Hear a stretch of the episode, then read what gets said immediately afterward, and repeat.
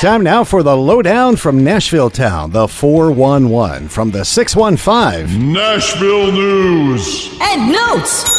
Garth Brooks says his Las Vegas shows are bringing people together. I, I think the fact that we're just all there for music is what I love. Right now, it seems like everything is so either divided left or right or whatever. But when it comes to music, we all kind of are from the same family. So that's what the, the Caesars residency kind of focuses on. You know, no lasers, no no trapeze, no nothing.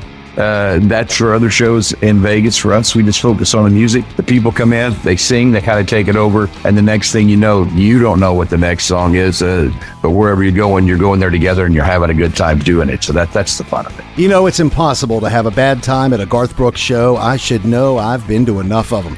That's Nashville News and Notes on Froggy 95.5. Catch up on demand at 7mmjohnstown.com or on the Froggy Facebook page.